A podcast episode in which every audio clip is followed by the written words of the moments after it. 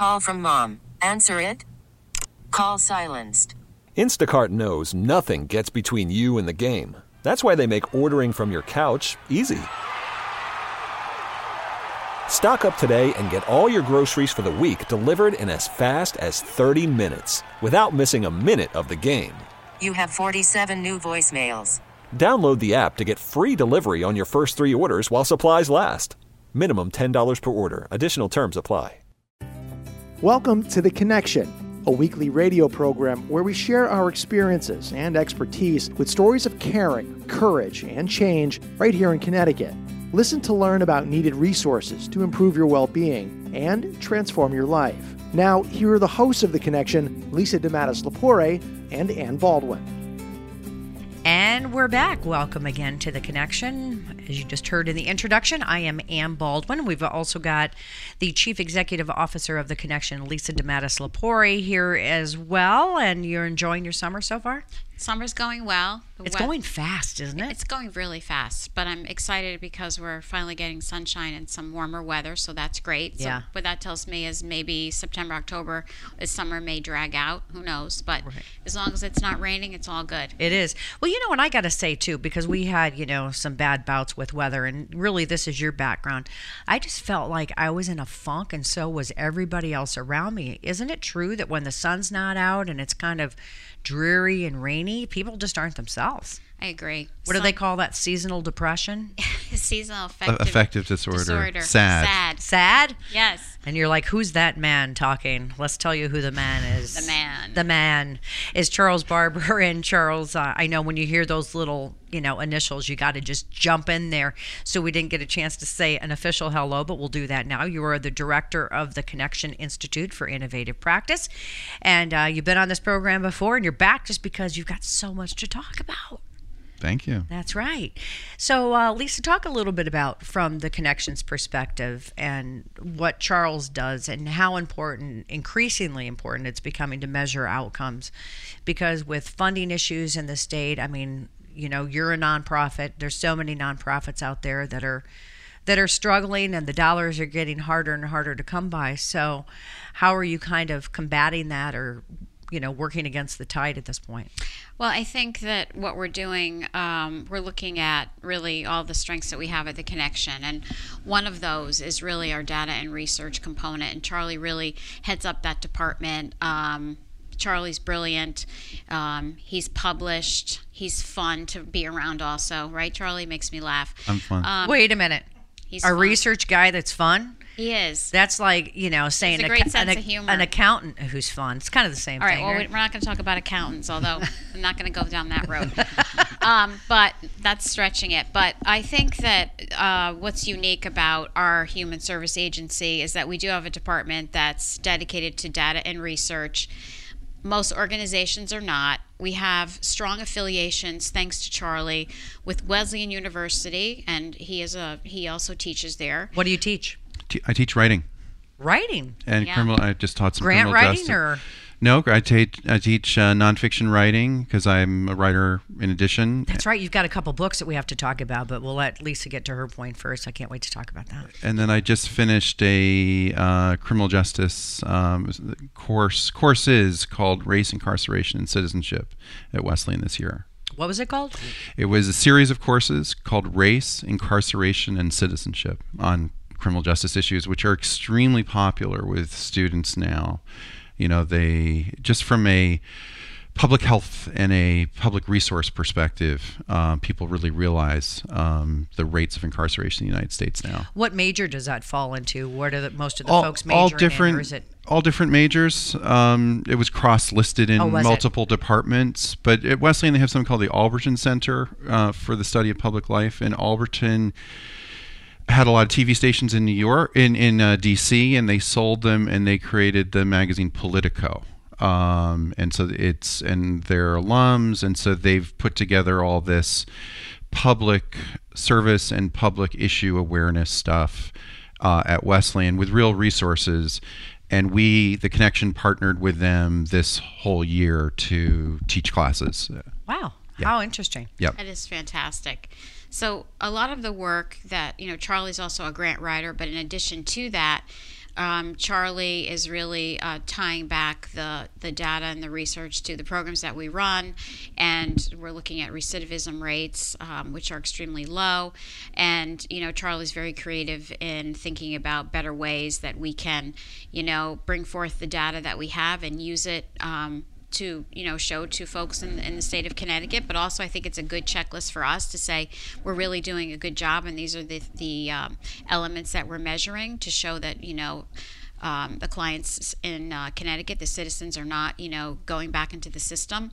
And so, you know, I want Charlie to talk a little bit about some of the work that he's done today, but also I'm really proud of Charlie um, because he has written two uh, amazing books. I'm going to have you talk about that. And um, he's an amazing writer. Um, I think, you know, when Charlie, you know, would send me during his period of writing, you know, paragraphs or chapters of the book to read, I was just, when is, just get the next chapter done because I was like sitting on the edge of my seat because he's a writer that I think that once you read the first sentence of, a, of his book, you're there because you can just visually feel that you're experiencing what he's writing about, which I, and I'm not just saying that because he's here. I don't think I've ever read a book so intensely than that. So, Charlie, um, without further ado, tell us a little bit about your two books and, um, you know, what led you to write those books. Uh, well, the first book is called Songs from the Black Chair, and we talked the last show, Anne, about the importance of lived experience and uh, how the connection is dedicated increasingly to hiring our former clients who were doing well, carefully vetted, you know, had long lengths of um, of sobriety and so on um, as staff people. And that you know, we talked last time about how that we we found in our federally funded research that it's led to more positive outcomes uh, in terms of reduced crime and cost savings and so on. So the story behind that for me personally is um, I grew up in Middletown. I was a really good student. I went to Harvard, and um, and then I had my own experience with OCD, obsessive compulsive disorder, when I was a young man. And I went from I had I actually had symptoms when I was very young, five or six years old, but I just was able to manage and, you know, I was, I did well in high school and all that good stuff. And then I got to Harvard and I had a kind of a break with OCD. It sort of, it, it felt like a, a, sh- a shopping bag that had too much stuff in it and all the jars fell out. Like it mm. just, you know, it just sort of happened. And I didn't know this was some time ago. There things like I didn't even know what OCD was actually. Uh, I didn't come from this is before Oprah, right? Mm-hmm. You know, yeah, so, before it was popular. Right, right. And so I just thought I just my main reaction was like, don't tell anybody. Right, right. so um, so I ended up getting some help and doing. Um, I ended up actually dropping out, and I worked in a group home for developmentally disabled folks in Central Connecticut. And it was actually the perfect therapy for me because two reasons. One, it got me out of my own head, which I was heavily involved in my own head. And second, the place that I was actually placed at the kids there were my age, and they were so they're 20, and they were all um, severely developmentally disabled. And they they could not speak, and um, it and they had many many phys- physiological issues, and so it it made me realize one that my issues were uh, you know significant for me, but they weren't their issues, and also for me a lot of my um, symptomatology was around verbal things and so being in a quiet environment was like was perfect self therapy so all this to say i wrote a book about this uh, at the same time as this was going on with me my best friend in high school committed suicide from mental health and substance abuse issues. So and really as a result of these experiences instead of being a professor which i am now through an indirect route but which was kind of what i was supposed to do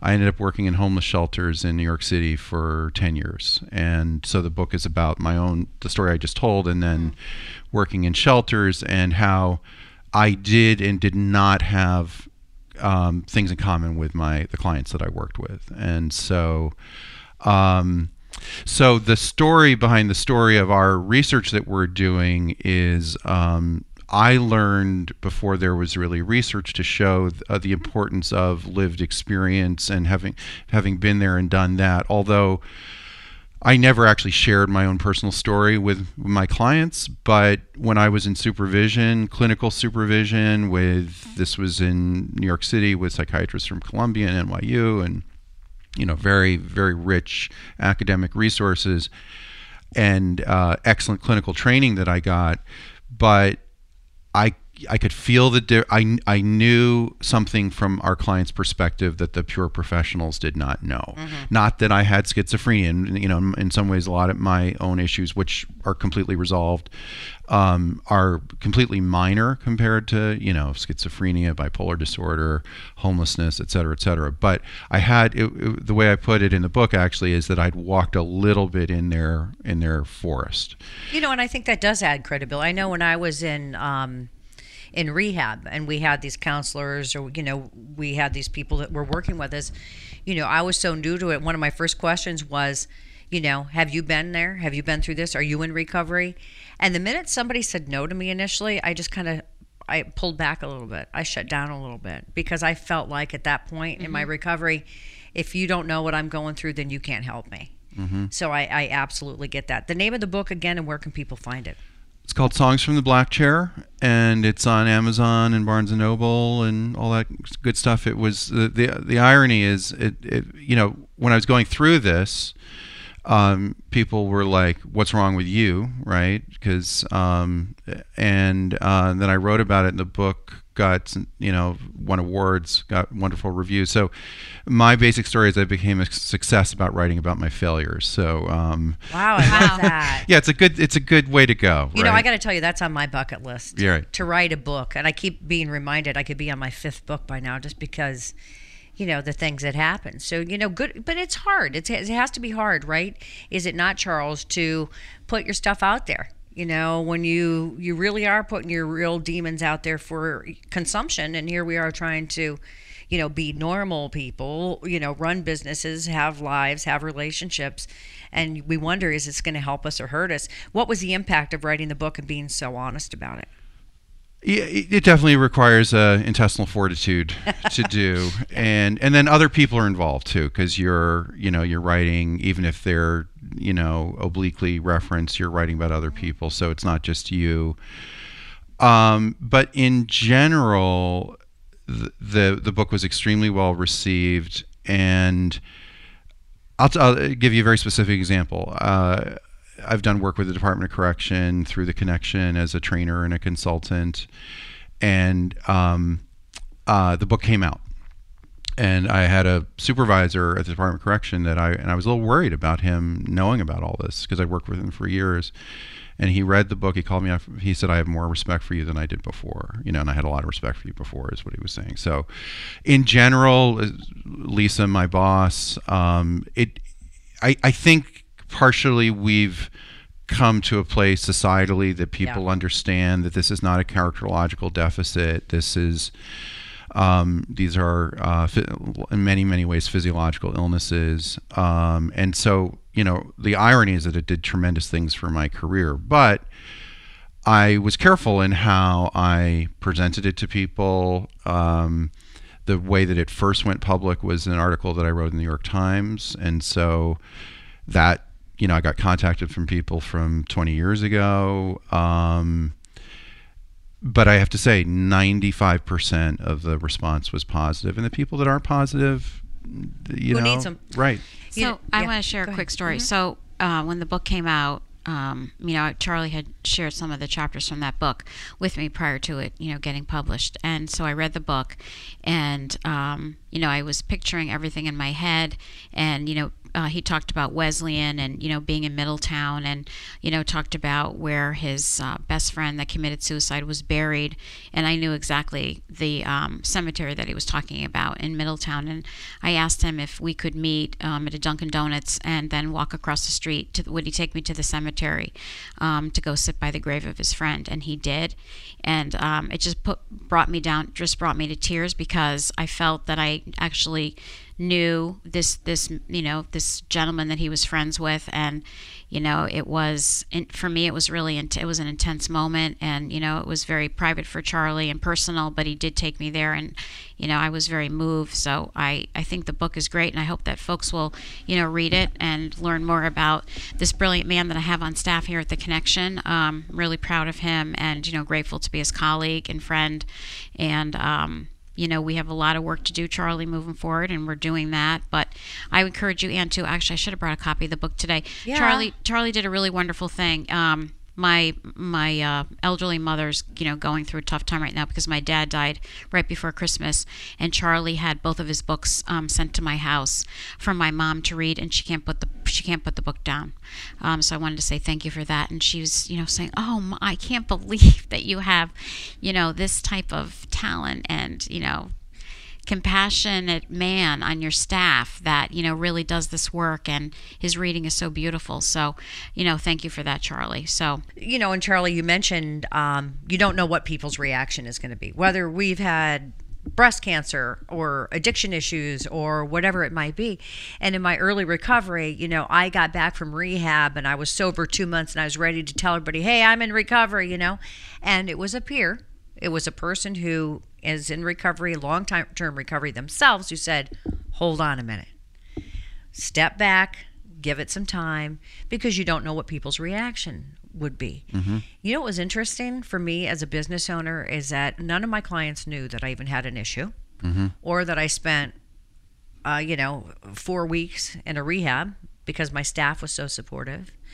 Um, but when I did come out and tell people, I got nothing but support. Mm-hmm. I don't know, and if I if people said things that weren't appropriate, I don't know about it. And my business has actually increased because I work with a lot of people in the industry and that are in recovery themselves who are successful business owners and people just like us. So, you know, oftentimes, isn't it, like you said, it was a career changer for you. Mm-hmm, mm-hmm. Um, and it's worth the risk, isn't it, to kind of tell people that, you know, this is what I've gone through and here's how I deal with it so that we can help other people. If we don't put a face and a voice on it, what good is it?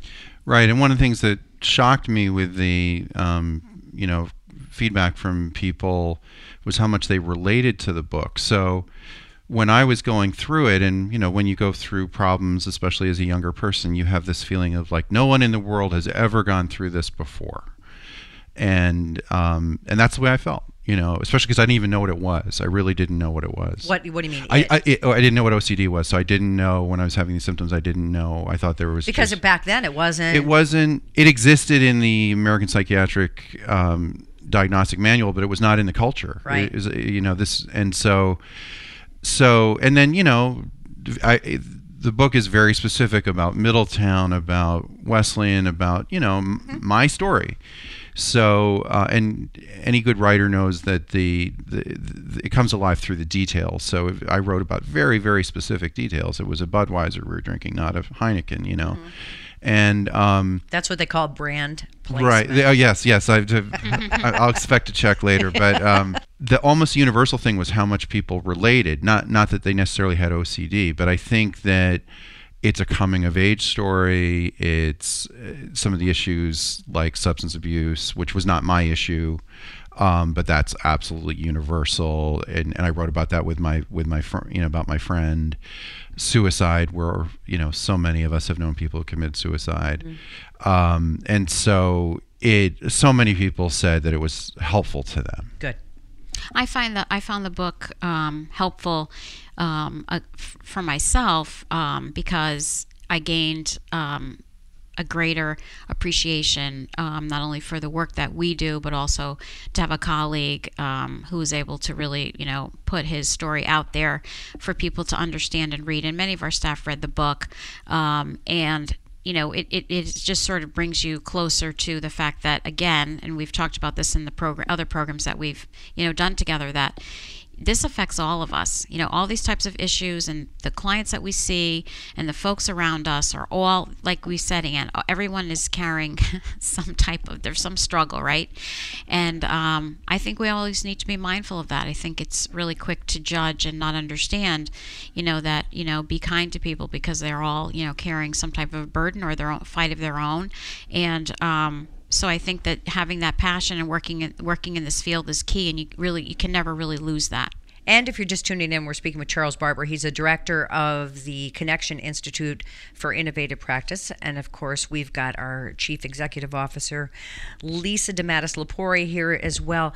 So, Charles, you didn't just stop at one, right? I guess, like a good author, it's like, uh, here comes chapter two. So, um, what's your second book about? And are you going to keep going in that direction? But I'll let you answer the first question. Yeah, yeah. Uh, no, so I wrote a second book um, called Comfortably Numb. And uh, what happened is, as a result of these personal experiences, I ended up almost you know, it wasn't the plan uh, working in homeless shelters uh, with people diagnosed with severe mental illness in New York in the 90s. But there was a reason.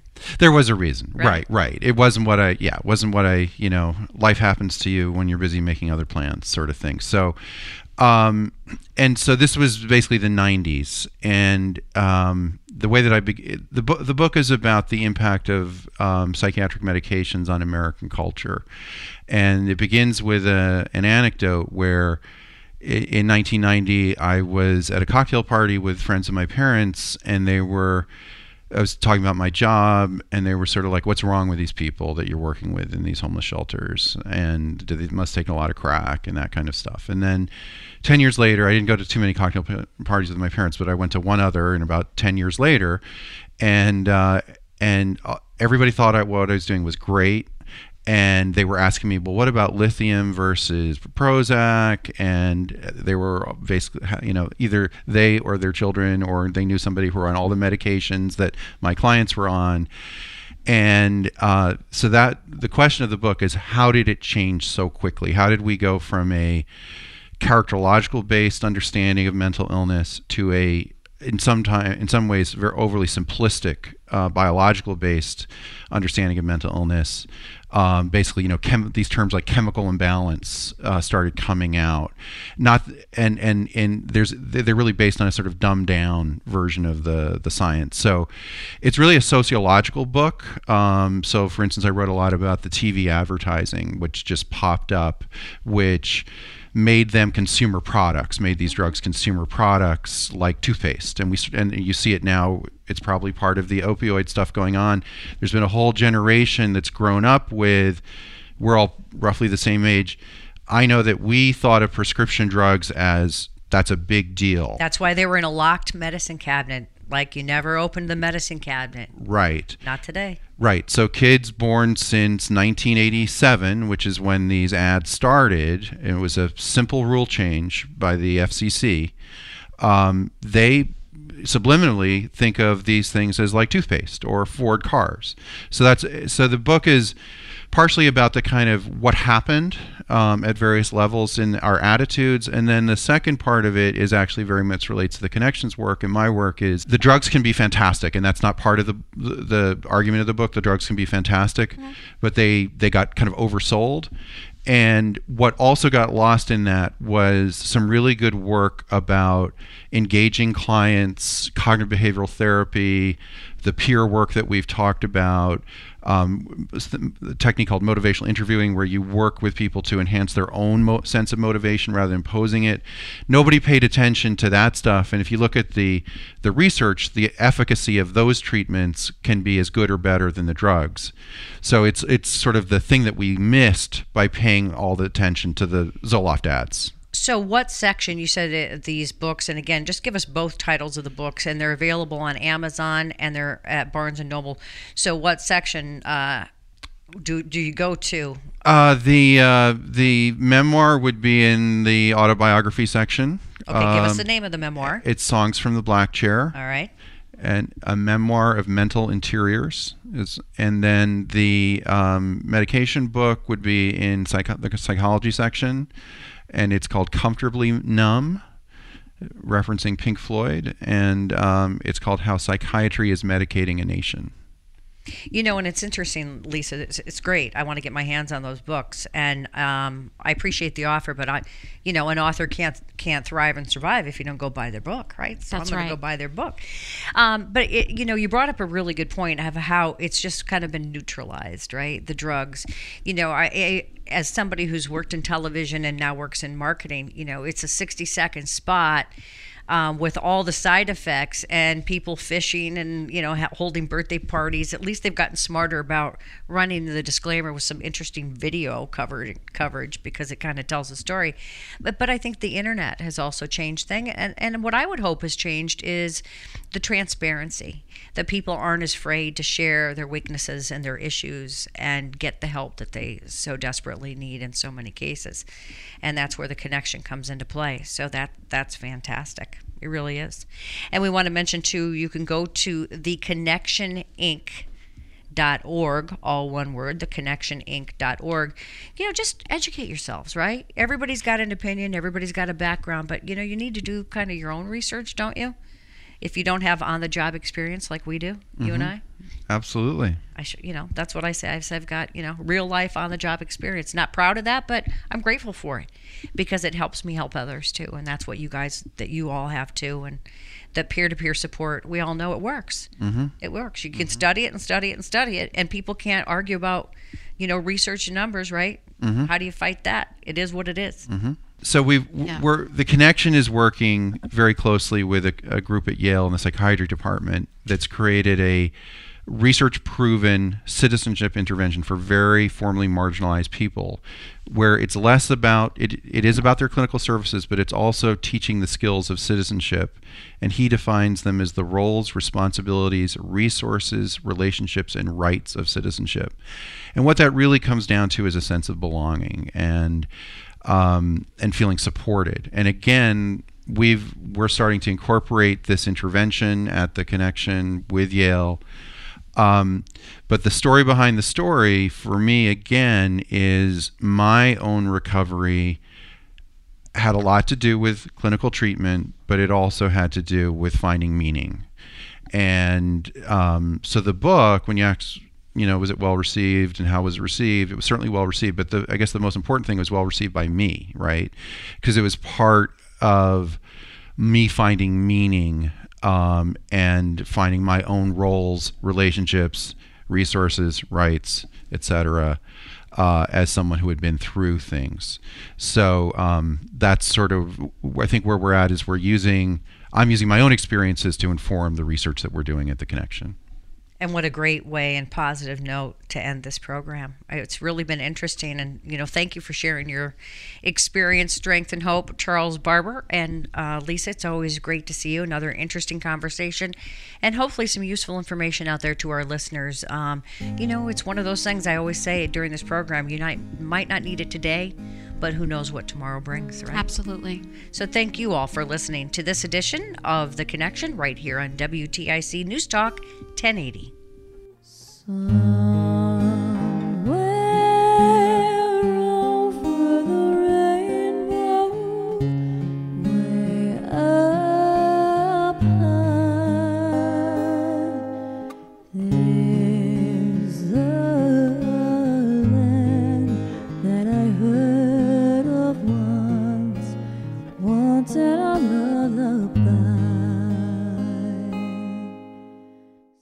really need new phones. T-Mobile will cover the cost of four amazing new iPhone 15s, and each line is only $25 a month. New iPhone 15s? Only at T-Mobile get four iPhone 15s on us and four lines for 25 bucks per line per month with eligible trade-in when you switch.